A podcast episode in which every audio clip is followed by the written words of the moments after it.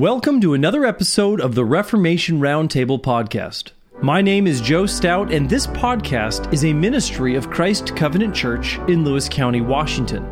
During each episode, you will discover the sermons, exhortations, discussions, and interviews from our various weekly gatherings. Christ Covenant Church is a historically reformed and evangelical church that has been serving the greater Centralia Chehalis area since May of 2021. We meet for worship each Lord's Day to sing psalms and hymns, confess our historic faith, hear the word faithfully proclaimed, and celebrate together the Lord's Supper. Throughout the week, we go out into the world to build the kingdom of Christ right here in Lewis County. If this sounds like a vision for you, we would love to have you join us. Head on over to lewiscounty.church. That is lewiscounty.church, where you will find a calendar of events as well as current times and locations for worship. Please enjoy the following audio.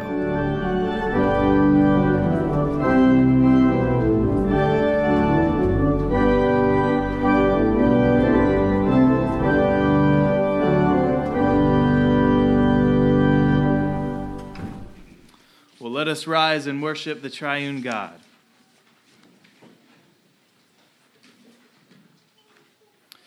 Grace, mercy, and peace to you from God the Father, Son, and Holy Spirit. And also to you. From Psalm 40 I waited patiently for the Lord. And he inclined my thee and heard my cry. He brought me up also out of an horrible pit, out of the miry clay. And set my feet upon a rock and established my goings. And he hath put a new song in my mouth, even praise unto our God. Many shall see it and fear, shall trust in the Lord. Blessed is that man that maketh the Lord his trust. And respecteth not the proud, nor such as turn aside to lies. Many, O Lord my God, are thy wonderful works which thou hast done. And thy thoughts which are toward us. They cannot be reckoned up in order unto thee. If I would declare and speak of them, they are more than can be numbered. So lift up your hearts. We lift them up to the Lord. Let's pray. God, which art the only expectation of thy saints, whose advent into this world is set forth in the head of the book, graft, we pray thee, thy law in our hearts, to the end that we, declaring thy righteousness, may be saved from every peril. Wherefore we say, Glory be to the Father, in whose book it is written that the only begotten, only begotten should do his will. Glory be to the Son, who saith, Lo, I come. Glory be to the Holy Ghost, who openeth our ears, as it was in the beginning, is now, and ever shall be, world without end. And amen. Amen. Well, we continue to work our way through the liturgy, and this morning we come to a new heading in our worship service, which is consecration. Uh, so far, we have discussed the call to worship and the confession, and now we come to the third uh, C in covenant renewal worship, which is consecration. So, what is consecration? To consecrate something is to cut or divide, it is to distinguish one thing from another. In Hebrew, this is signified by the word kadash, which is a verb that gets translated as to make holy or to sanctify or to consecrate. We see in many places how God consecrates something. For example, in Exodus, we see Aaron and his sons are consecrated as priests by having special garments and anointing oil placed upon them. In Leviticus, we see that when an animal sacrifice is offered to God, it becomes holy, it becomes consecrated. In Old Covenant worship, the basic order of animal sacrifices was first, the sin offering, second, the burnt offering or ascension offering, and third, the peace offering. We follow this same general pattern in New Covenant worship, and the church has pretty much done this uh, from the beginning.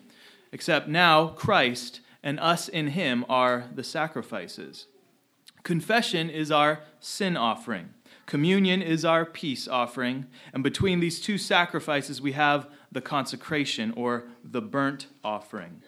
In this ritual, hands were laid upon the sacrifice. It was then killed, and its blood was sprinkled around the altar. After this, the animal was skinned and cut into pieces. The legs and the inward parts were washed, and then everything was placed on the altar and burnt with fire.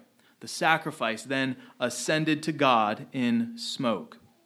This is what happens when God lays hold of us. We offer ourselves to Him in the Lord Jesus, and then His Word cuts us up. His Spirit washes our inward parts. This is why Hebrews 4:12 says, "The Word of God is quick and powerful, and sharper than any two edged sword, piercing even to the dividing asunder of soul and spirit, of the joints and marrow, and is a discerner of the thoughts and intents of the heart. God's word is like the priest's butcher knife. When we hear the word read, when we hear the word preached, when we sing the word in psalms and say it in prayer, God is at work consecrating us, preparing us for the fire. You can either die outside of Christ and burn in hell, or you can die inside of Christ and ascend to heaven, transformed by the God who is a consuming fire. This is what the word does to those who believe, and so receive the consecration of your God. This reminds us of our need to confess your sins, so as you're able, let us kneel before the Lord. Father, we confess all of these sins to you in Jesus' name, and amen. Amen. Let us rise for the assurance of God's pardon. The enemies of God are brought down and fallen. But we are risen and stand upright. For as the heaven is high above the earth, so great is God's mercy towards them that fear him. As far as the east is from the west, so far hath he removed our transgressions from us. Saints of Christ's covenant church, because you have confessed your sins, holding nothing back, it is my joy to announce to you that your sins are forgiven through Christ. Thanks be to God. Our sermon text this morning is from Philippians chapter 3, verses 1 to 21. These are the words of God. Finally, my brethren, rejoice in the Lord. To write the same things to you, to me indeed is not grievous, but for you it is safe. Beware of dogs, beware of evil workers, beware of the concision. For we are the circumcision, which worship God in the Spirit, and rejoice in Christ Jesus, and have no confidence in the flesh. Though I might also have confidence in the flesh. If any other man thinketh that he hath whereof he might trust in the flesh, I more circumcised the eighth day of the stock of Israel, of the tribe of Benjamin, in Hebrew of the Hebrews, as touching the law of Pharisee, concerning zeal, persecuting the church, touching the righteousness which is in the law, blameless. But what things were gained to me, those I counted loss for Christ. Yea, doubtless, and I count all things but loss, for the excellency of the knowledge of Christ Jesus my Lord for whom I have suffered the loss of all things, and do count them but dung, that I may win Christ, and be found in him, not having my own righteousness which is of the law, but that which is through the faith of Christ, the righteousness which is of God by faith.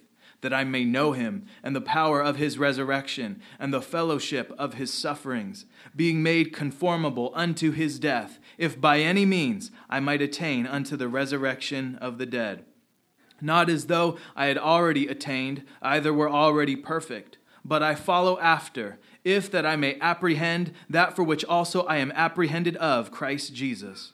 Brethren, I count not myself to have apprehended, but this one thing I do, forgetting those things which are behind, and reaching forth unto those things which are before, I press toward the mark for the prize of the high calling of God in Christ Jesus.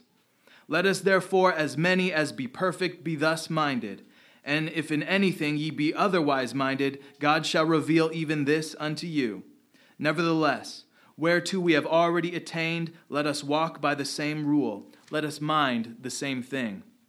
Brethren, be followers together of me, and mark them which walk so, as ye have us for an example. For many walk, of whom I have told you often, and now tell you even weeping, that they are the enemies of the cross of Christ, whose end is destruction, whose God is their belly, whose glory is in their shame, who mind earthly things.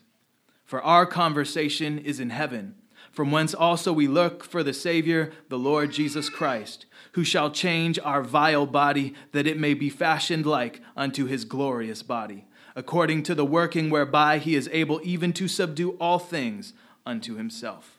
Let's pray together. Father, we thank you for the power and promise of resurrection life. We ask that you would renew us in the inward man by the preaching of your word, for we ask in your Holy Spirit. We ask for your Holy Spirit in Jesus' name, and amen.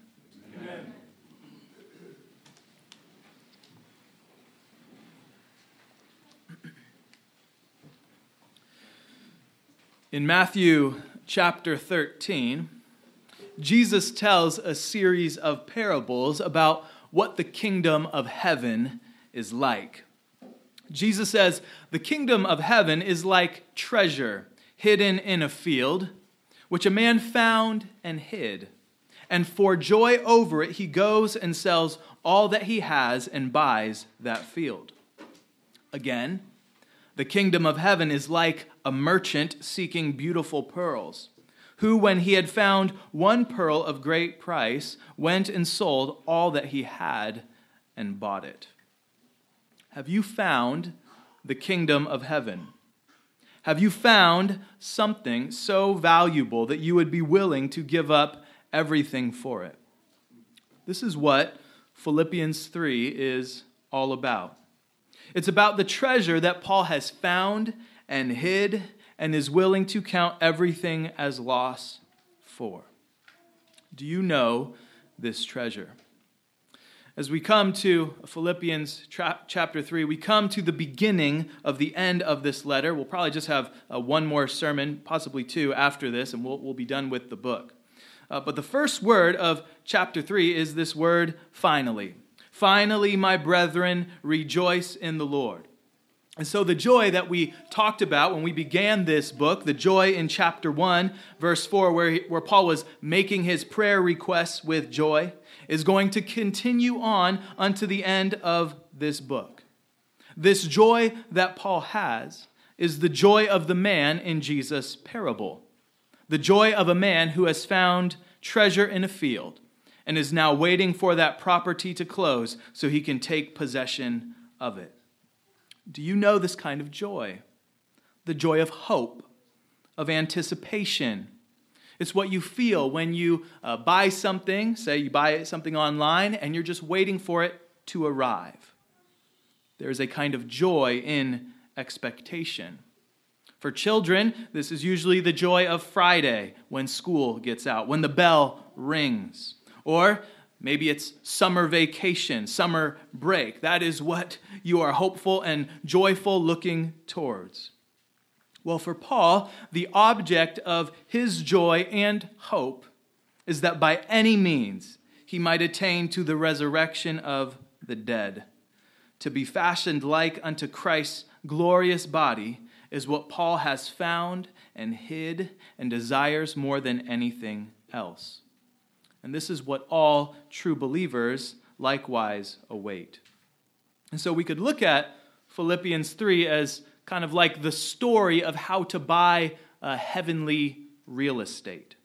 It is the story of how men can exchange a temporal and vile body, to use the King James, for one that is glorious and imperishable. That's where we're going in this uh, chapter. Let me set the context for these verses. Uh, in chapter 1, Paul expressed his joy and thanksgiving for the Philippians since they were the first church to support him financially. He's currently, at the time of writing the letter, in prison in Rome. He's awaiting trial, but he is hopeful that soon he will be released. He has just received a gift from the Philippians by the hand of Epaphroditus. And then this letter, this letter of Philippians, is a, really a thank you letter along with other words of encouragement. The dominant themes that we've seen over the last nine, ten weeks have been joy in suffering, love and humility, and the need for these qualities to be in us if we are going to be united against adversity. The book reaches a climax at the center, Philippians 2 6 to 11, uh, which we, we read on, uh, on Christmas Day. And there we're given the example of Christ, or what we might call the Christ pattern. And this is the model that all Christians are called to imitate. You remember uh, that sermon on Christmas Day? Christ, who is God, being in the form of God, takes on human flesh.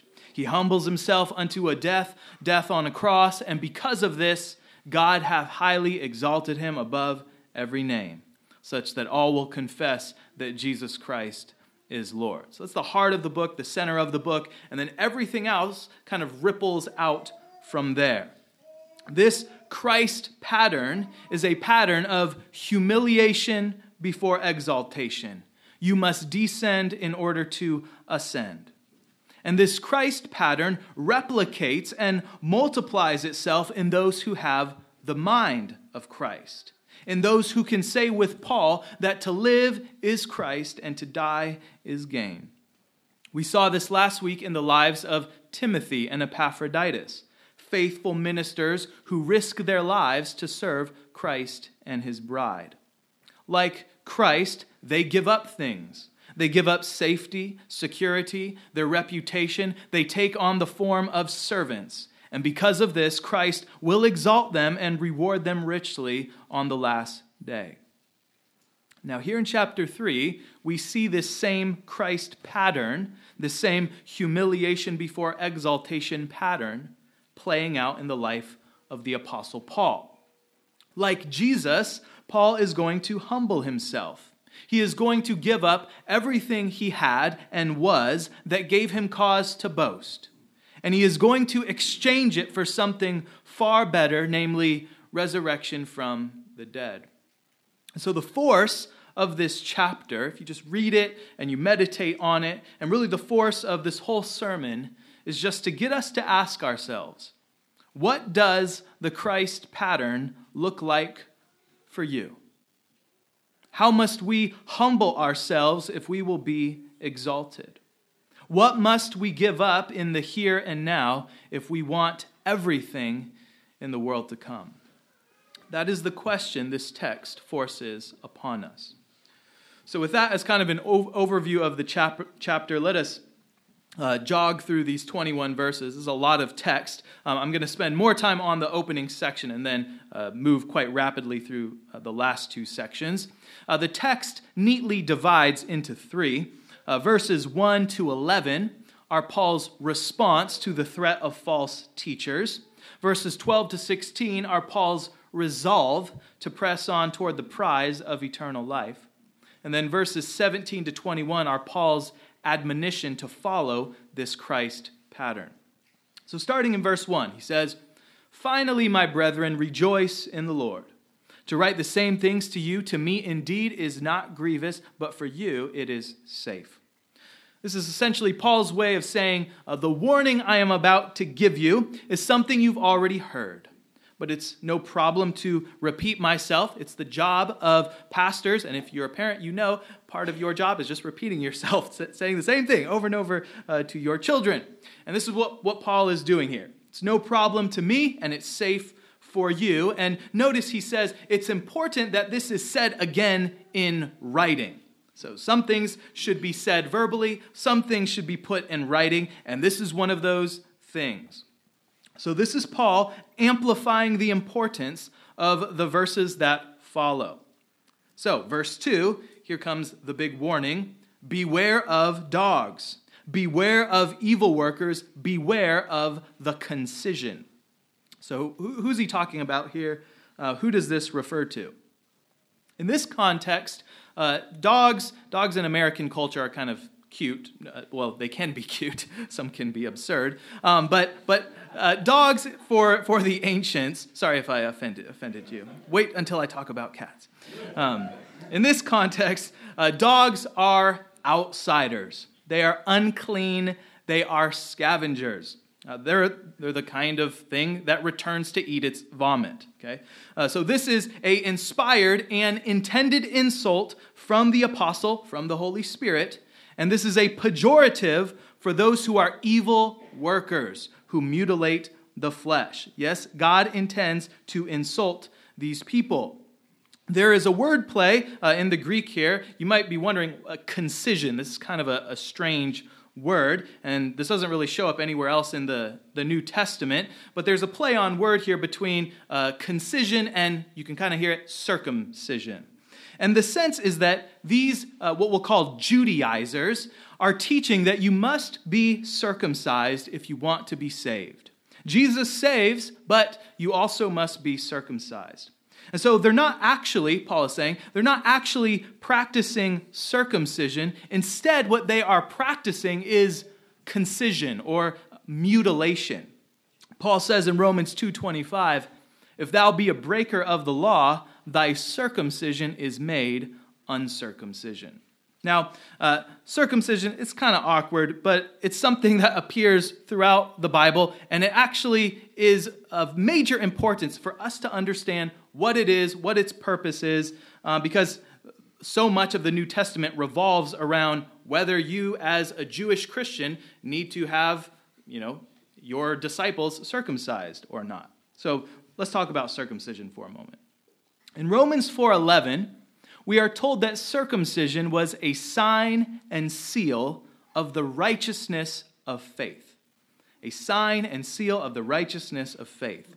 And so when Abraham was told to circumcise himself and his household, that cutting of the male private part was testifying that a savior would be born to crush the serpent's head. Genesis 3:15. But he would be born, this child would be born, not according to the flesh, like Ishmael was, but according to God's promise, as Isaac and eventually Christ was. In other words, circumcision is saying salvation is not going to come by works of the flesh, by carnal copulation, but rather by the grace and promise of God, who opens the barren womb, who brings life from the dead, from Sarah's womb and who overshadows the Virgin Mary and brings forth the Messiah. Circumcision was a sign and seal of God's grace, of the gospel. It was a symbolic castration that said, I put no trust in the flesh to save. My faith is in God alone. Abraham was the original reformer, we might say. And so, this sacrament that was once commanded by God in the Old Covenant, Genesis 17 14, and te- uh, testified to the coming of a son who would make them righteous, becomes obsolete after the righteous one comes. And so, to continue with circumcision as a covenant sign after that son of promise comes is actually to deny that Jesus is the Messiah. To keep on doing circumcision after the thing comes is to say, he's not the one. It's an outright denial of Christ as the chosen Messiah. So after Christ comes, circumcision loses its status as a sign and seal. And baptism becomes the new covenant sign and seal. You see this in Colossians 2 11 to 12. And so these dogs, these evil workers, the concision that the Philippians must beware of, are Christian false teachers. They are people who teach salvation in Christ but require circumcision and thus deny him by their works. Now, um, if you are a, a careful reader of Scripture, you might be wondering if circumcision is mutilation after Christ, then why did Paul circumcise Timothy? Remember that? Uh, was Paul being hypocritical? Let me give you the short answer to this uh, question. Uh, the short answer is that circumcision is only mutilation when it is intended as a sacrament for salvation, which is what these false teachers were claiming. Paul says in 1 Corinthians 9 that in Christ he is so free that he can observe the Jewish laws and customs in order to win Jews. And he can also live as a Gentile when he's with Gentiles. He says, I am made all things to all men, that by all means I might save some. And so Timothy was voluntarily circumcised as a free man in Christ in order to win the Jews, in order to remove that stumbling block from his ministry. As it says in Galatians 5 6, For in Jesus Christ neither circumcision availeth anything, nor uncircumcision, but faith worketh by love. This is also why Paul says in Galatians 5 2 that if you accept circumcision as a covenant sign, Christ will be of no advantage to you. So, this is one of those places where the intent and purpose behind the action makes an enormous difference. As a covenant sign, circumcision is mutilation, it is a denial of Christ. But as a means to win Jews to Christ, it was a thing indifferent. You could do it if you wanted. Paul was free in Christ. Timothy was circumcised, but Titus, he was not. Paul was free under the law of Christ. He goes on in verse 3 to explain his reasoning.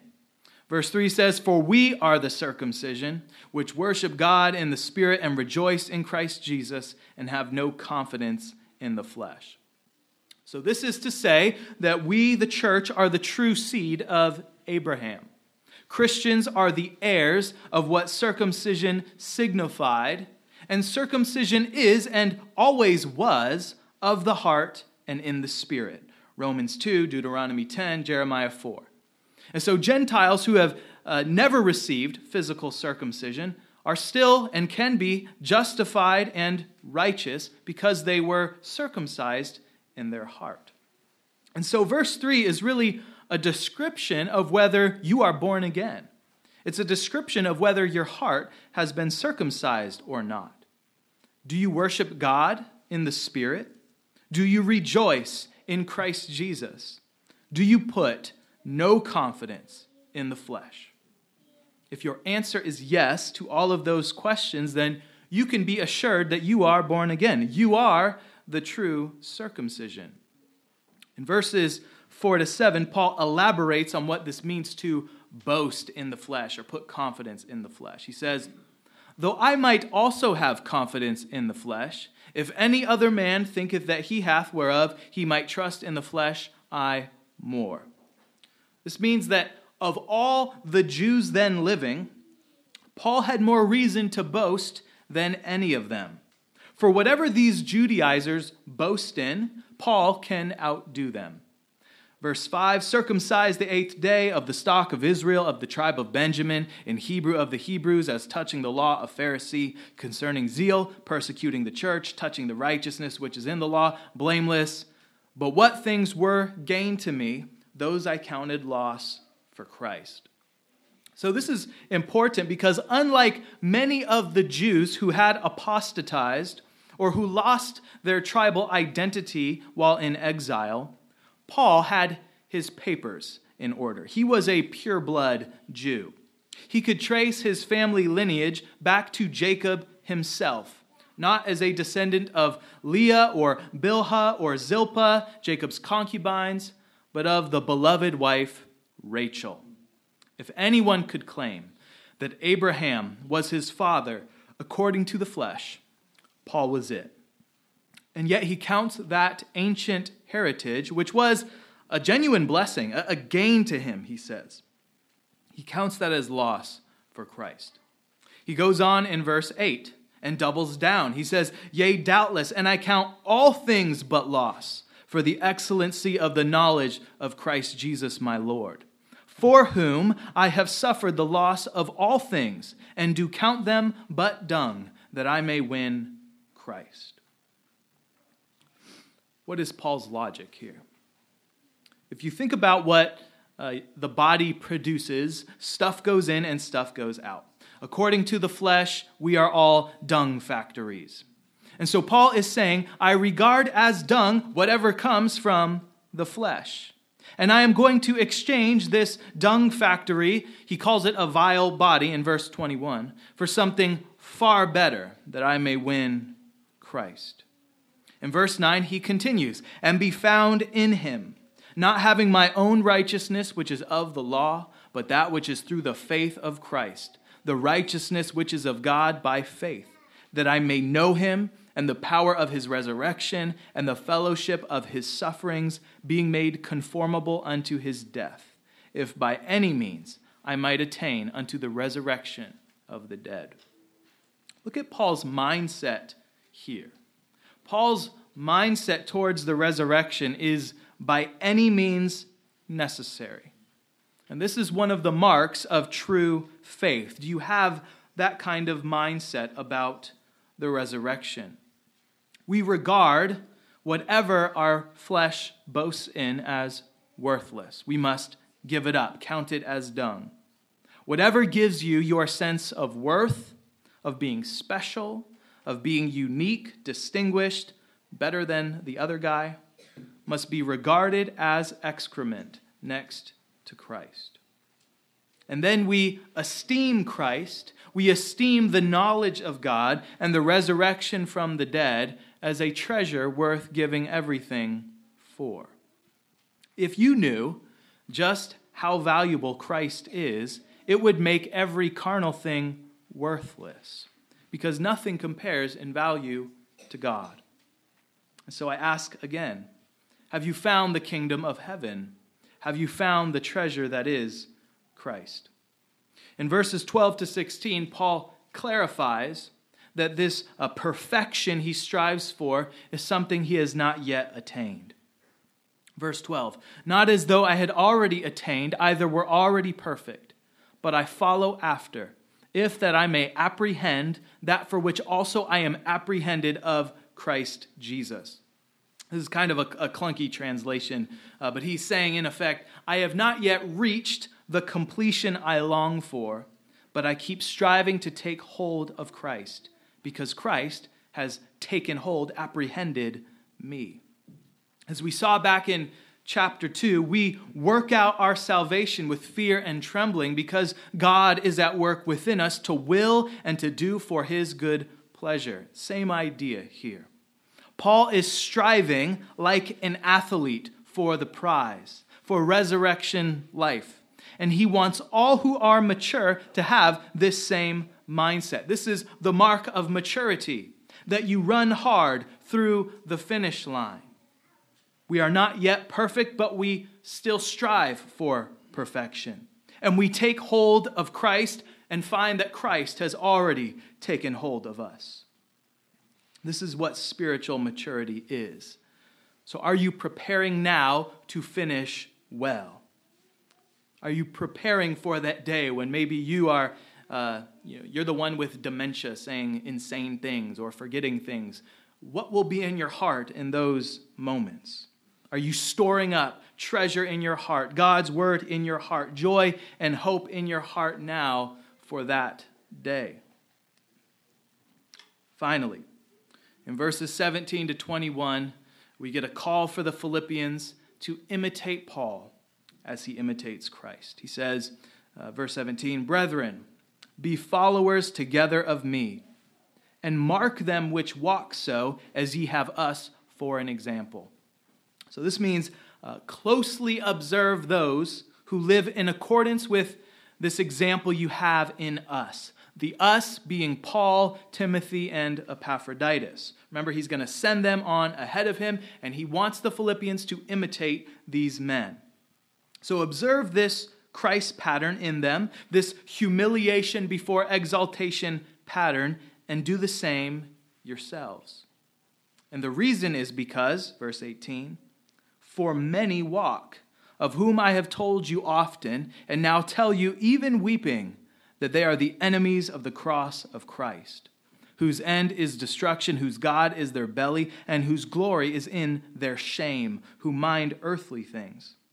But our conversation, or uh, this is that same word, citizenship, uh, that we saw earlier in the book, our citizenship is in heaven, from whence also we look for the Savior, the Lord Jesus Christ who shall change our vile body, that it may be fashioned like unto his glorious body, according to the working whereby he is able even to subdue all things unto himself.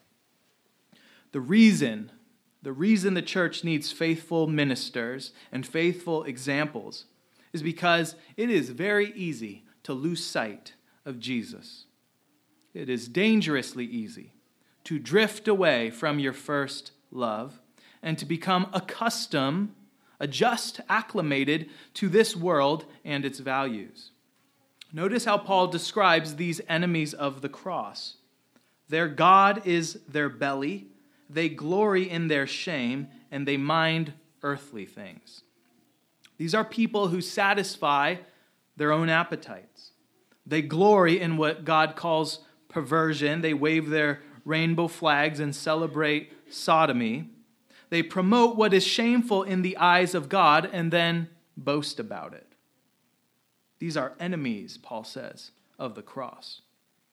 And when you live, as many of us do, in that kind of oppressive, godless culture, it can wear you down. It can wear you down to the point where you don't even realize how worldly you have become. You don't realize how much of the world's catechism and confession of faith you have internalized. You can recite it uh, by heart. Instead of loving what God loves and hating what he hates, these enemies of the cross start to reinterpret Scripture. They deconstruct and reimagine a God who matches the spirit of the age. You see this when churches turn Sunday into a show for unbelievers, entertainment instead of actual worship of the triune God. And this is the entropy of all flesh, and if you allow it, it will drag you to hell.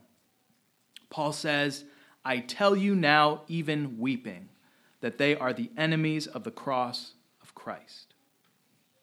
These are tears that we are too immature to understand and too callous to cry ourselves. I tell you now, even weeping, that they are the enemies of the cross of Christ.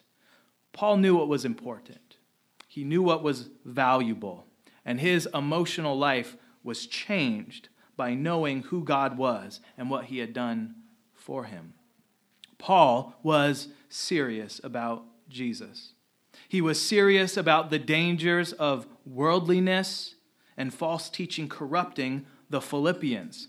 Remember, these are tears over one of the healthiest churches in the New Testament. Imagine what he felt for Galatia, for Corinth, for Rome when false teaching arose. Imagine what Paul would say about the church today. I think there would be joy, great joy, at the gospel's growth and also weeping over the idolatry amongst us. I'll close with this. I said at the beginning that this chapter forces a question upon us, and that is what does the Christ pattern look like in us? Would people be able to recognize the Christ pattern if they saw our lives? And so I ask and I ask with you, what are the things that we must give up if we would attain to the resurrection? What must we count as loss for the surpassing worth of knowing Jesus Christ?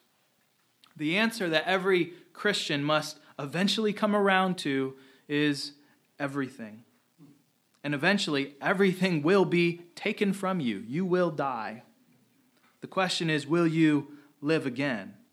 Will you be fashioned like unto his glorious body, or will you be resurrected unto the judgment of the second death? Christ is valuable beyond comprehension, and it is suicidal to reject what he offers unto us life everlasting. And so turn to him and be saved, all the ends of the earth. In the name of the Father, and the Son, and the Holy Spirit. Amen. Amen. Let's pray. Father, this is a, a high uh, bar for us to attain to, to give up everything, to be willing to count all the things that make us feel good and to count them as loss, to give them up, to follow you. Father, I ask that you would help us to see that you are truly worth that. You are worth everything. You are worth more than everything and you have done so much for us. Father, forgive us for not weeping at the idolatry around us, at the idolatry in us. And we ask that you, who are merciful, would be merciful to your church, that you would be pleased to blow upon our nation, upon our state, upon this region, the winds of repentance, the winds of revival, the wind of the Holy Spirit that we might attain together unto the resurrection of the dead. Pray this in Jesus' name. and amen. amen. One of the other names for the Lord's Supper is the Eucharist. The Eucharist. This is just the Greek word for giving thanks, and it is how Jesus begins this ritual meal with his disciple, disciples. Jesus took bread and gave thanks. Thanking God is an essential part of Christian worship. And it is also the primary way that we guard ourselves from idolatry. When we acknowledge that God is the giver of life and bread and wine and every good and beautiful thing in this world, we in turn are made more like the God that we worship. We are transformed into something more alive, more good, more beautiful and true than before. Giving thanks leads to transformation communion with God makes us more like God. When people refuse to give thanks and worship something other than God, they are actually devaluing themselves. Scripture says that we become like what we worship, and so to worship something that is lifeless is to worship death. To worship idols is to commune with demons, and that is where refusing to give thanks will ultimately take you. Ingratitude ends in the demonic. Paul says in 1 Corinthians 10 21, you cannot drink the cup of the Lord and the cup of demons. You cannot partake of the Lord's table and of the table of demons. And so, if we are to come to this table properly, we must come to this table with hearts of thanksgiving. We must come with our hearts cleansed from idolatry. So, come and give thanks. Come and be made more alive. Come and welcome to Jesus Christ. The charge is this when you pray this week, uh, say to God or even write down those things that you are prone to boast in. List the things that need to be counted as loss for the sake of Christ, and then ask God to break the power of those things over you, so that you might be free and as joy filled as the Apostle Paul. Receive now the benediction. Now, unto him that is able to keep you from falling and to present you faultless before the presence of his glory with exceeding joy, to the only wise God, our Savior, be glory and majesty, dominion and power, both now and ever. Amen. Amen.